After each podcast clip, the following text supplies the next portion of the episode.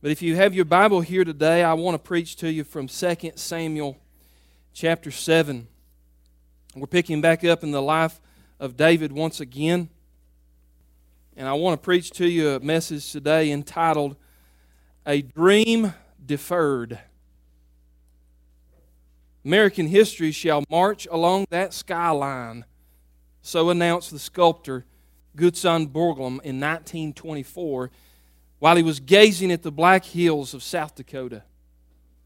A few years later, in 1927, he began chipping away those immortal images of Washington, Lincoln, Jefferson, and Roosevelt on that granite face of 6,000 foot Mount Rushmore.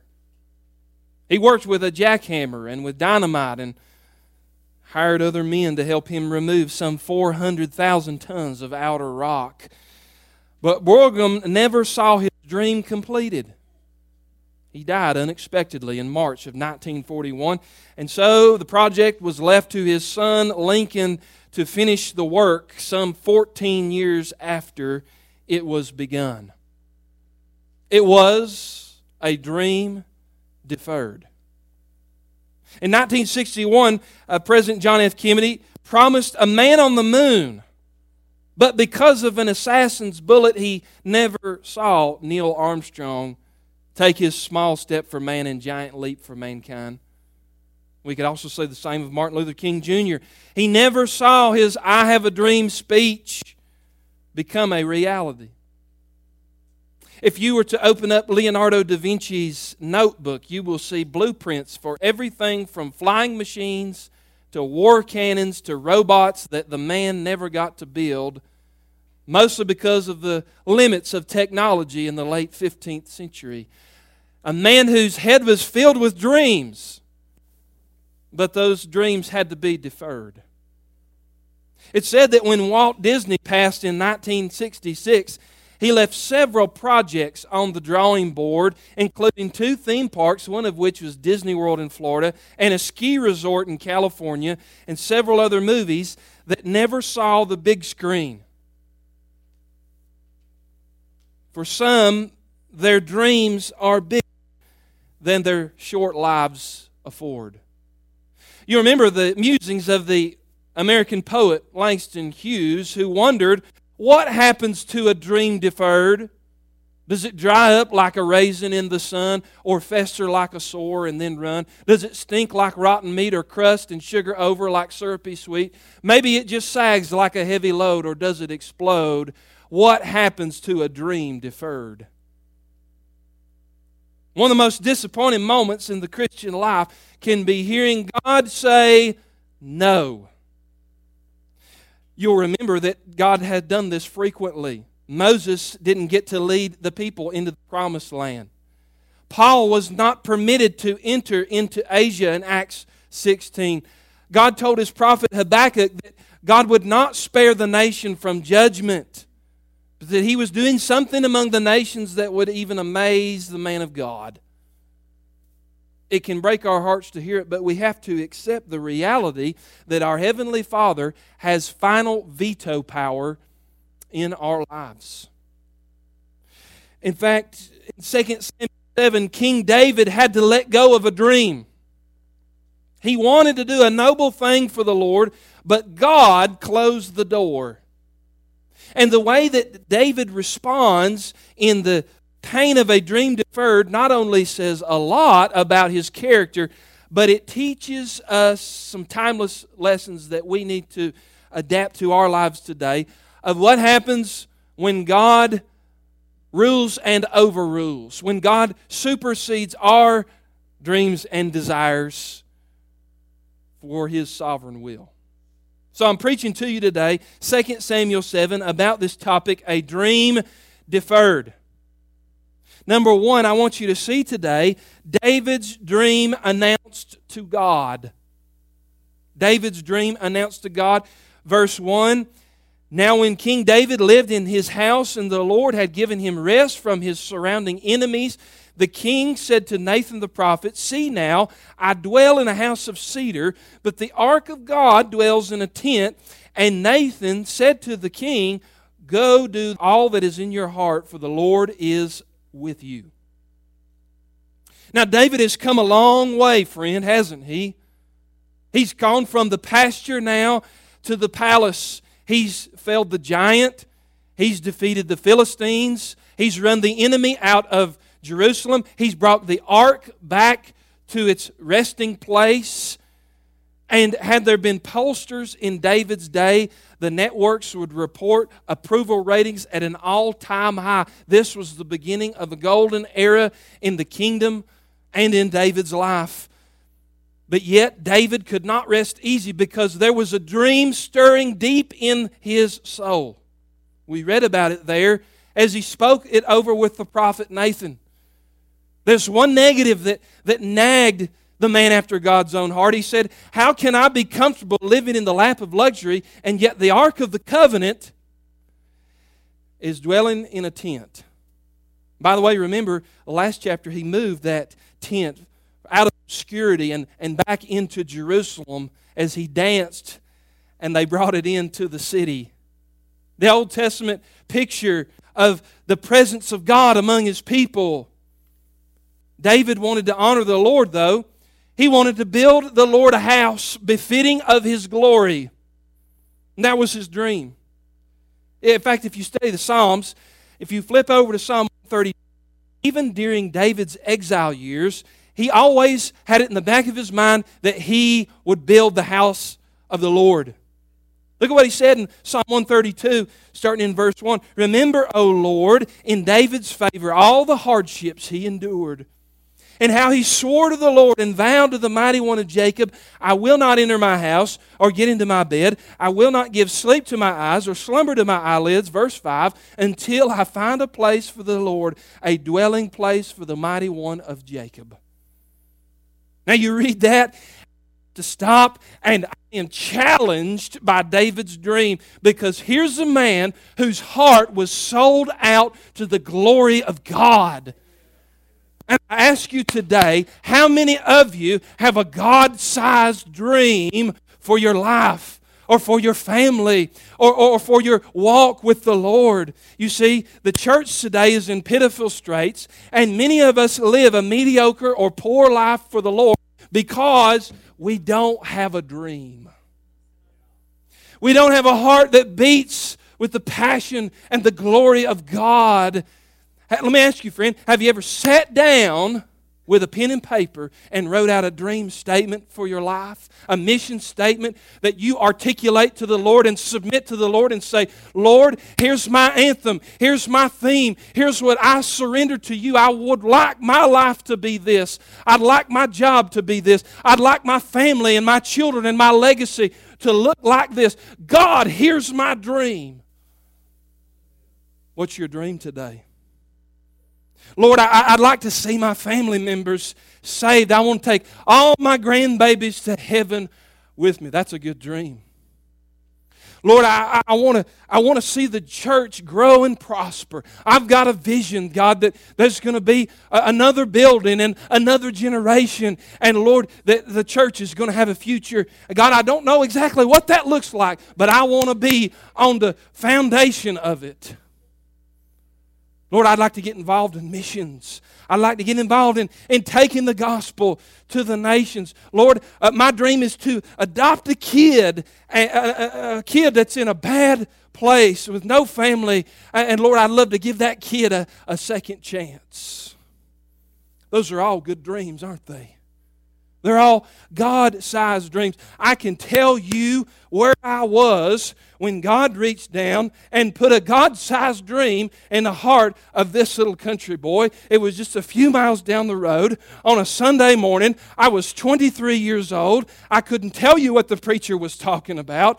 I don't know what his text was, was for that day, but at Pole Creek Baptist Church, at about the fifth pew on the right side, I was sitting there, and God put a seed and a genesis of a dream deep inside my heart. And He told that doubt doubting 23 year old, You are mine.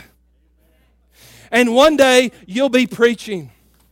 And God gave me a God sized dream. It wasn't my plan, it wasn't my uh, uh, agenda, it isn't what I wanted to do with my life, but God gave me a dream.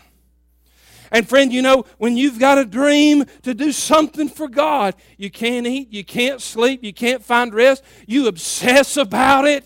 It becomes your, your, your life's goal. I remember as a poor, uh, pitiful little preacher boy, a wannabe preacher, I'd read the Bible and I'd write little sermon outlines on napkins and paper towels, and I'd carry around and think about them. Oh, that's, that's dirt. That won't preach and, and I'd, I'd listen to the radio and I'd read books and I'd dream one day about preaching the Word of God. And I'm telling you today that God will give you a God shaped dream and God will fulfill it in His own way and in His own time and in His own plan. Brother Stan, it may not be what you want for your life, but His ways are higher and His ways are better. And I'm thankful for a God sized dream that the Lord put in my heart. Do you have a God sized dream? David did.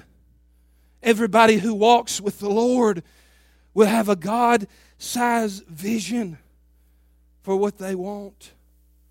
Friend, if you don't have a dream for the Lord, listen, you'll never grow in your faith. Your life is going to be pretty boring because getting up, going to work every day just to get on the rat race of life and put food on the table and that gets old, amen? There has to be a greater purpose for your life and my life beyond just the nine to five, beyond just church work and football. There has to be a God sized dream that uh, captivates your attention and makes your heart beat and gets you up out of bed in the morning.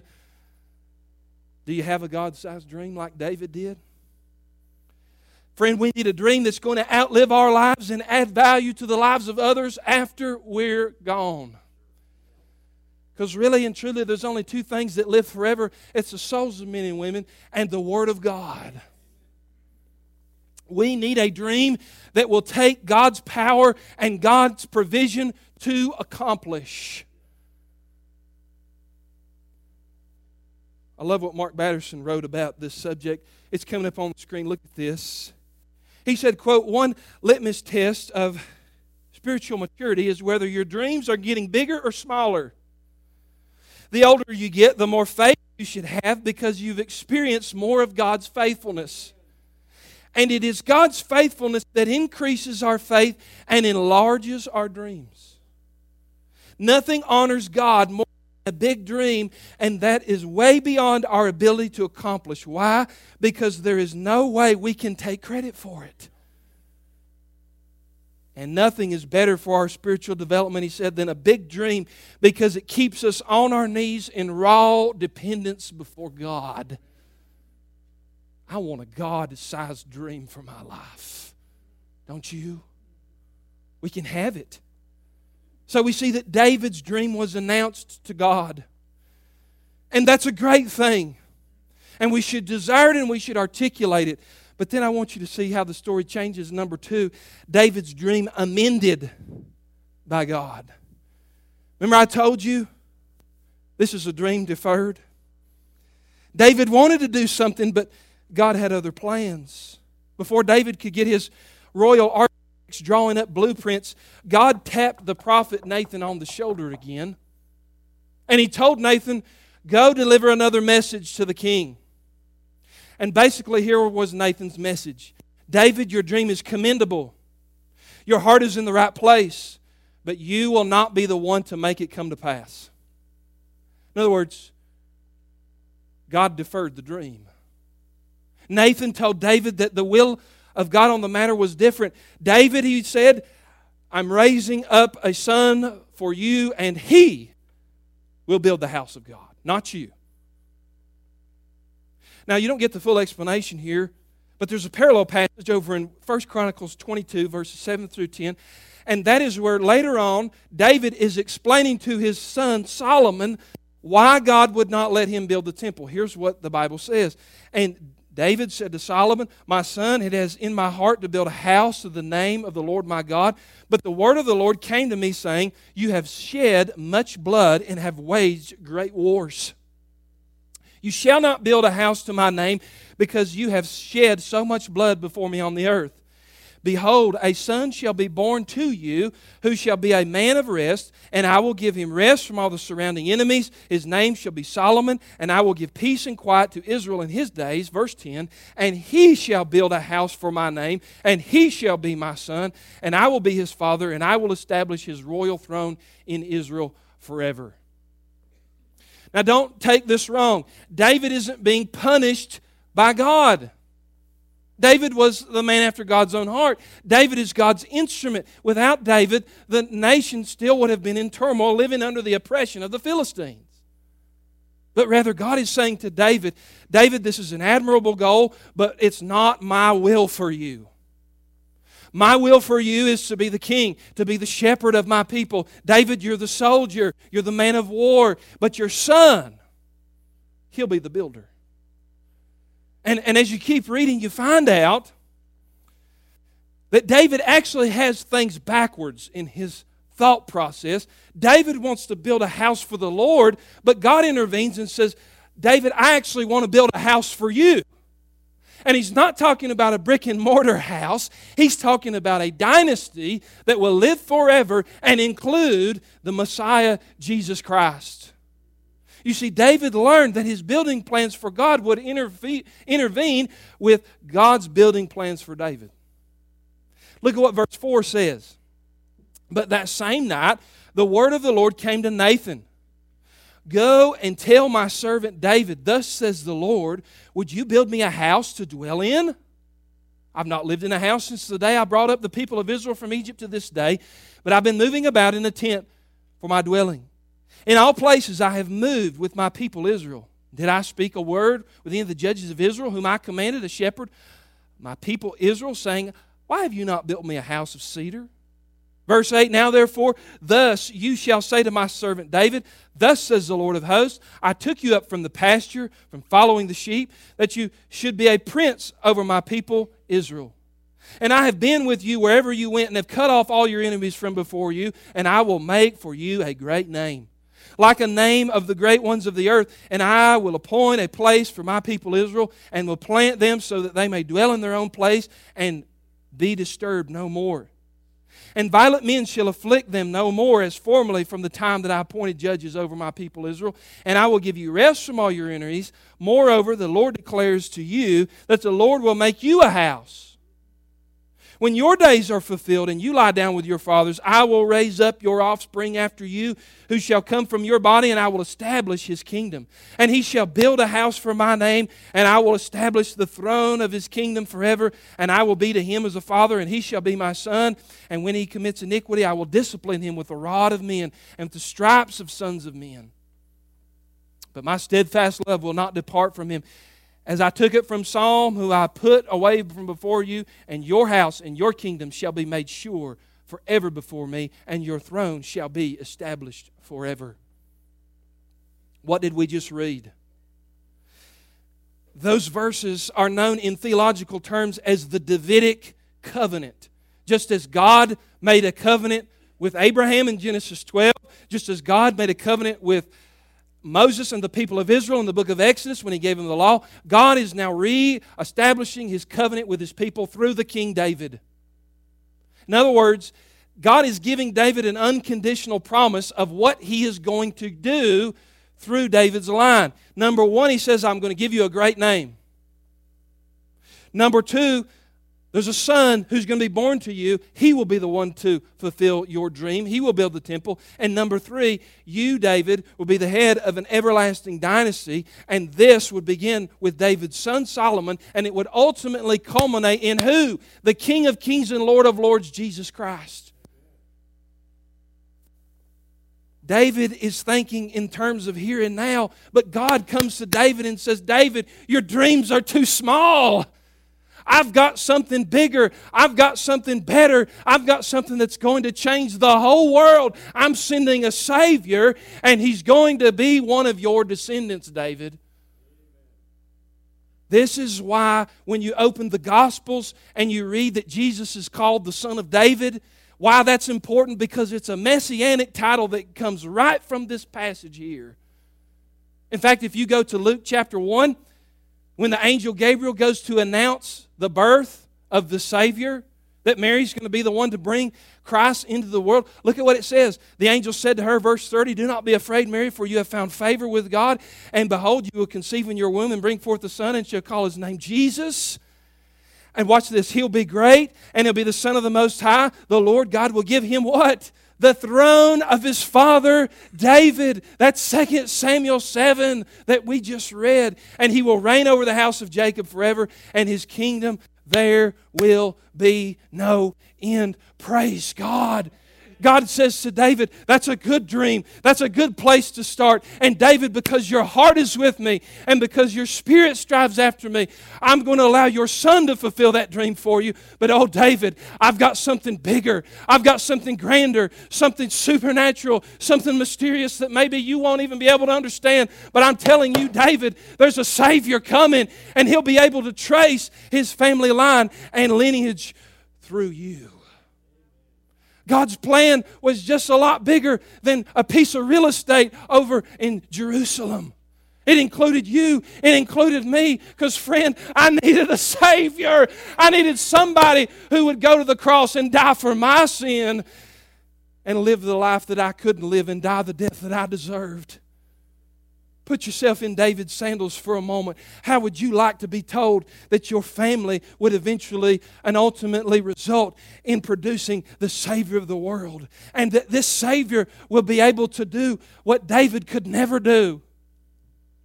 Eventually, David's time of wearing the crown would come to an end, but the Savior, he would always wear the crown. He would rule and reign for eternity. David shed his uh, uh, served his people by shedding blood.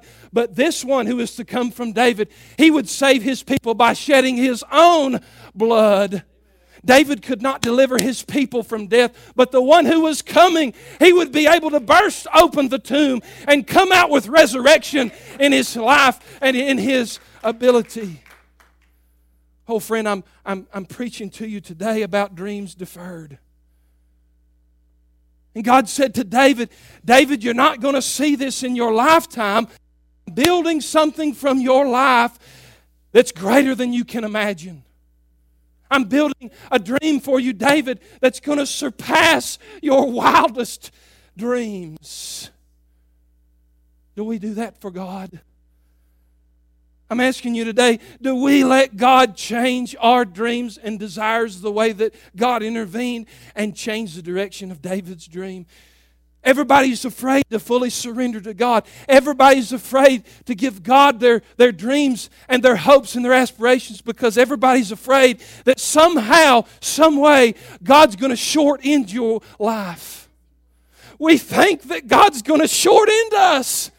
That to be in the will of God means to be miserable, that God's going to make me a mud hut missionary out in Africa somewhere, or He's going to make me be some spinster lady who never knows love, or that God will withhold some kind of blessing from me. That we believe the lie that we think God is going to sell us short. And God came to David and said, David, this is all good, but it's small potatoes compared to what I really want to do for you.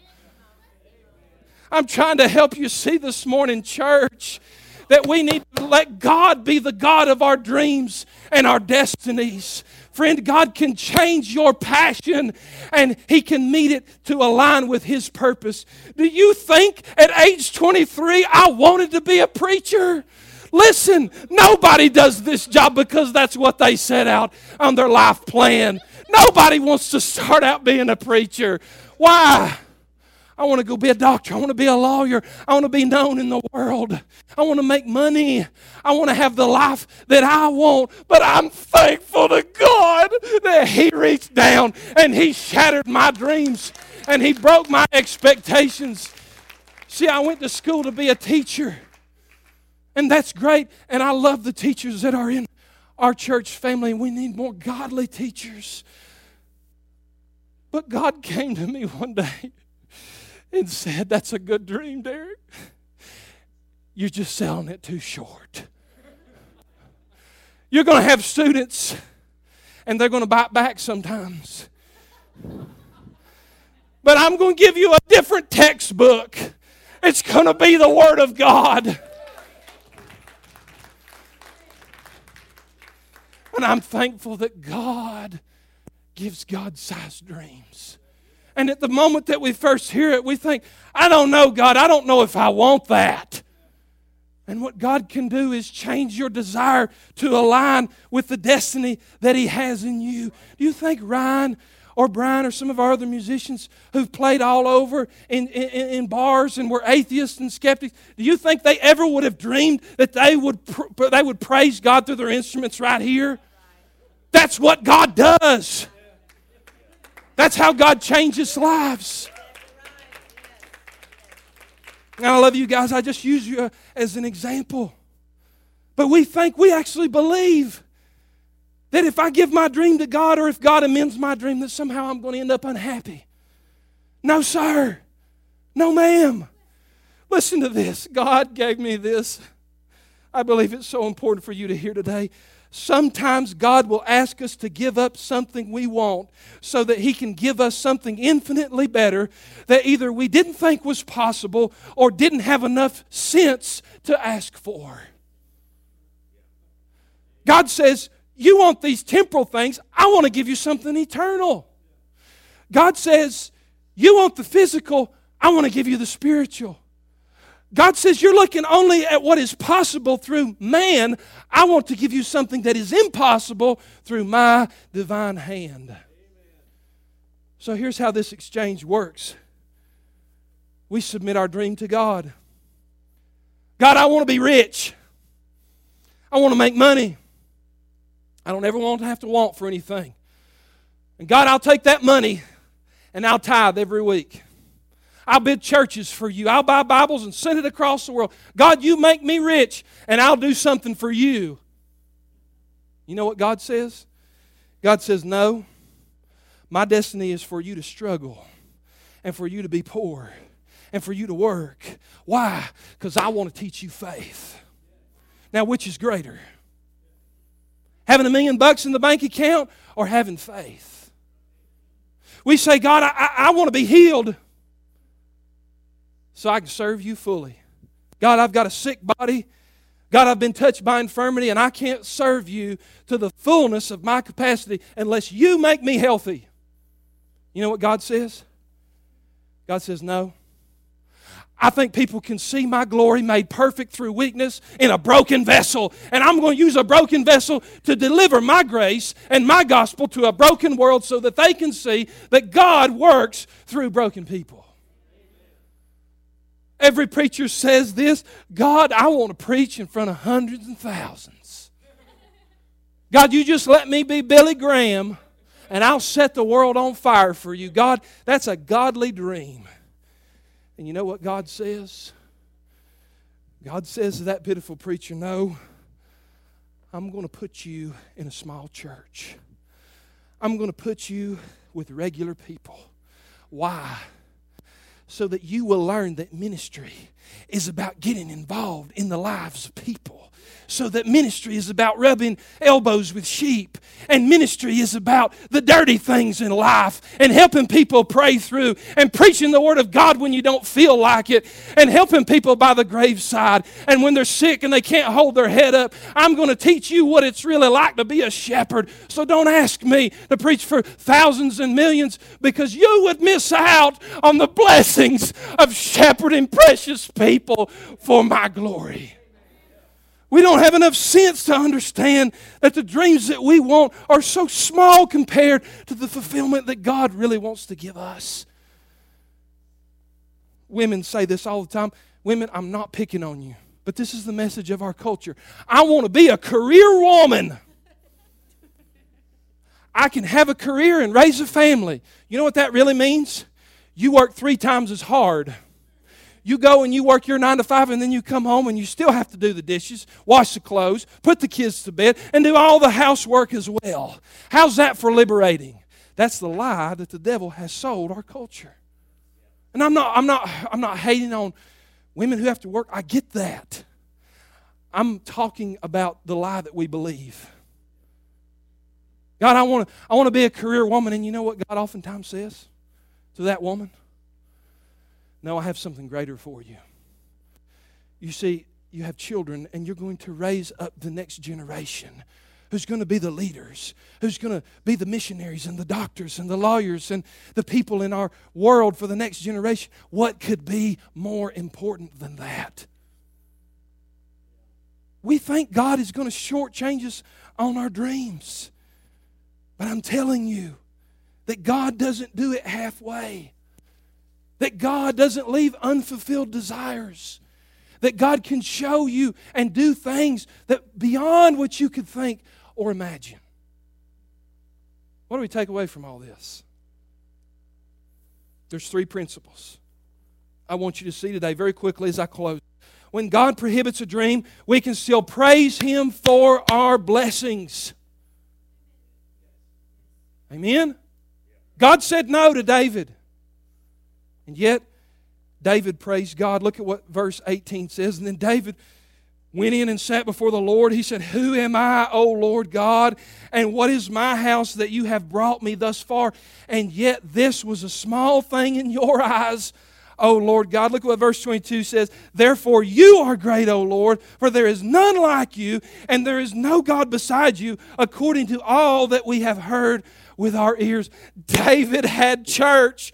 God said, No, David, my plan is different for you. And David praised God that he was included in the plan because, friend, I've got news. God doesn't need me, God doesn't need you. I'm just thankful that I have a little part to play in the grand story and in the big scheme of what God's doing through his people and through his church. Oh, God doesn't need me.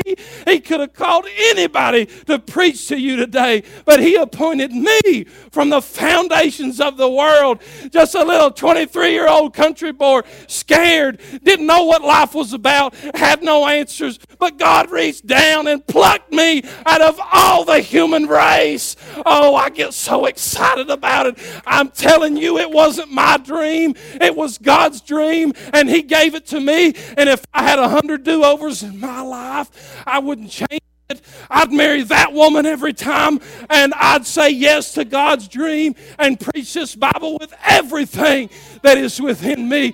Hey, I don't hang my head. God didn't sell me short. I didn't get the short end of the stick from God. He's blessed me beyond what I can think or imagine. You tell me how you could come to this church service and feel the anointing and the Spirit of God. You talk about all the people that's been saved and baptized. You think I regret the decision to give my dreams over to God and say, God, have your will in your way? Oh my God. Do you have a God sized dream, friend?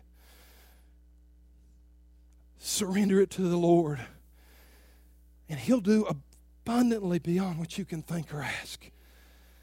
When God prohibits a dream, listen, it's because He's permitting something better. David didn't realize that until he had his praise and worship service. Think of it, David's dream was good. But in the big scheme of things, it's small potatoes compared to what God really wanted to do. Sometimes the best thing that can happen to us is for us to realize that our dreams are too small. And God is so much bigger and so much greater than we ever thought. And so when God prohibits a dream, it's because He's permitting something better. If we were to get our way and some of our dreams were to become a reality, we would be on the short end of the stick. I'm glad there was a hundred times God didn't let me get my way. I'm glad there was a hundred times that God busted in on my life and turned the tables over in my plans and said, No, no, no. This isn't what I have for you. Amen? Sometimes the greatest blessing is when God says no. The poet said this disappointment is his appointment. Change one letter, then I see that the thwarting of my purpose is God's better choice for me. Perhaps, friend, our dreams are too small. Now, Him who is able to do far more abundantly than all we could ask or think, a God sized dream is something that's impossible unless He's in it. And that's where I want to be. I want to be in the impossible. Want to see God do things He's never done before. Lastly, and I finish with this when God prohibits a dream, it doesn't mean rejection, but redirection. You see that? When God prohibits a dream, it doesn't mean rejection, it just means redirection. You keep reading in this text, what you'll discover is that even though David would not have the privilege of building the temple, David made up his mind, he purposed in his heart that he was going to do everything within his power to assemble all that was needed so that his son Solomon could build the temple. So David set out on a material hunting expedition. He brought in the cedars from Lebanon, he brought in the workers, he found the quarry, he got the silver and the gold. David did everything that he could humanly do because he knew that he was going to hand that over to his son. And he said, If I can't build it, I'm going to do the grunt work so that he can do it. And I'm setting him up for success because this thing's going beyond my generation. If I move off the reservation, God's still moving forward. God's still calling people. God's still saving souls. And I'm going to leave something behind that's going to make it easier for the next generation to build on my life. You may not be able to build a new church, but we can give for the future. You may not be able to preach or go to the mission field, but you can do the groundwork by giving so others can. Friend, you may not see loved ones saved in your lifetime, but you know what you can do? You can start praying for them right now. And I got news for you. They won't be able to outrun the prayers of God's people. And sometimes we don't understand it, but those prayers can go way off into the future and even affect those people that we are praying for in the present. I was reminded of this, Miss Janice, a couple weeks ago. How many of you you remember our Valentine's banquet just a couple weeks ago? I had to stand in that auditorium and give God praise. Because as I looked around that, that old gym up on the wall, you know what was hanging on the wall? Sound baffling panels. Janice knows exactly what I'm talking about. I'm talking about her husband, Ken Singleton, who passed away a few years ago. God gave that man a dream. A lot of the things that we're doing right now was his dream. Wednesday night meals, live praise and worship, services over in the gym. That was Ken Singleton's dream. He didn't, get, he didn't live long enough according to God's will for him to see all that. But I remember one summer he got it within him. He said, Brother Derrick, we got to put up sound panels in the gym. And I said, Ken, how much is that going to cost? And he told me, I said, I don't know, brother. He said, Get out of the way, let me do it. Amen. This is the guy who moved the piano up and down the stairs by himself. No joke. He said, Derrick, get out of the way, let me do this. This is a God dream.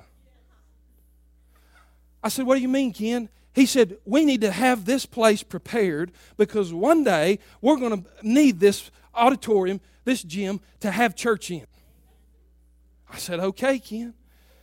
So he got all of those sound panels and he got up on a lift by himself and he hung every single one of those around the gym. And two weeks ago, I preached a simple gospel message, and one person responded and got gloriously saved, and I looked up and I saw the sound panels there, and I thought, that's the dream of Ken Singleton adding to the fruit of our ministry today. He believed something that I didn't have vision for. He acted upon it, and God gets the glory, and the church goes forward, and we're in a better position now than when we were before. That's a God sized dream.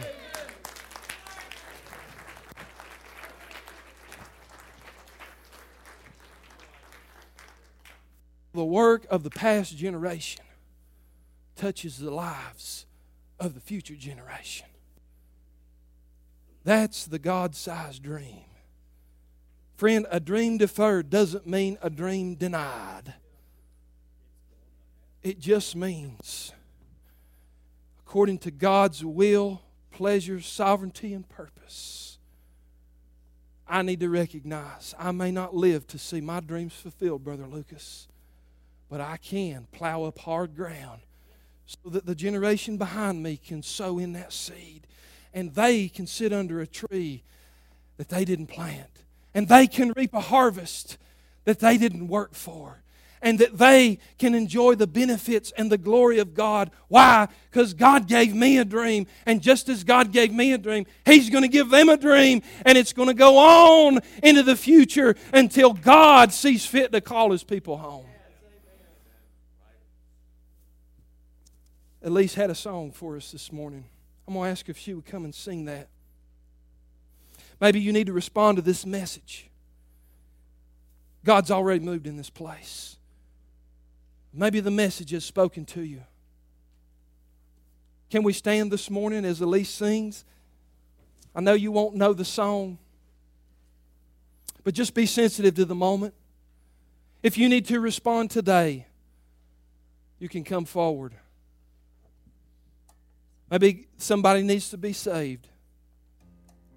Maybe somebody wants to join the church. Maybe you need to come forward and say, Derrick, I need to give a testimony. I can't stay silent anymore about what God's done in my life. We'll give you the opportunity to do that. Listen as Elise sings to us. If you can remain in a spirit of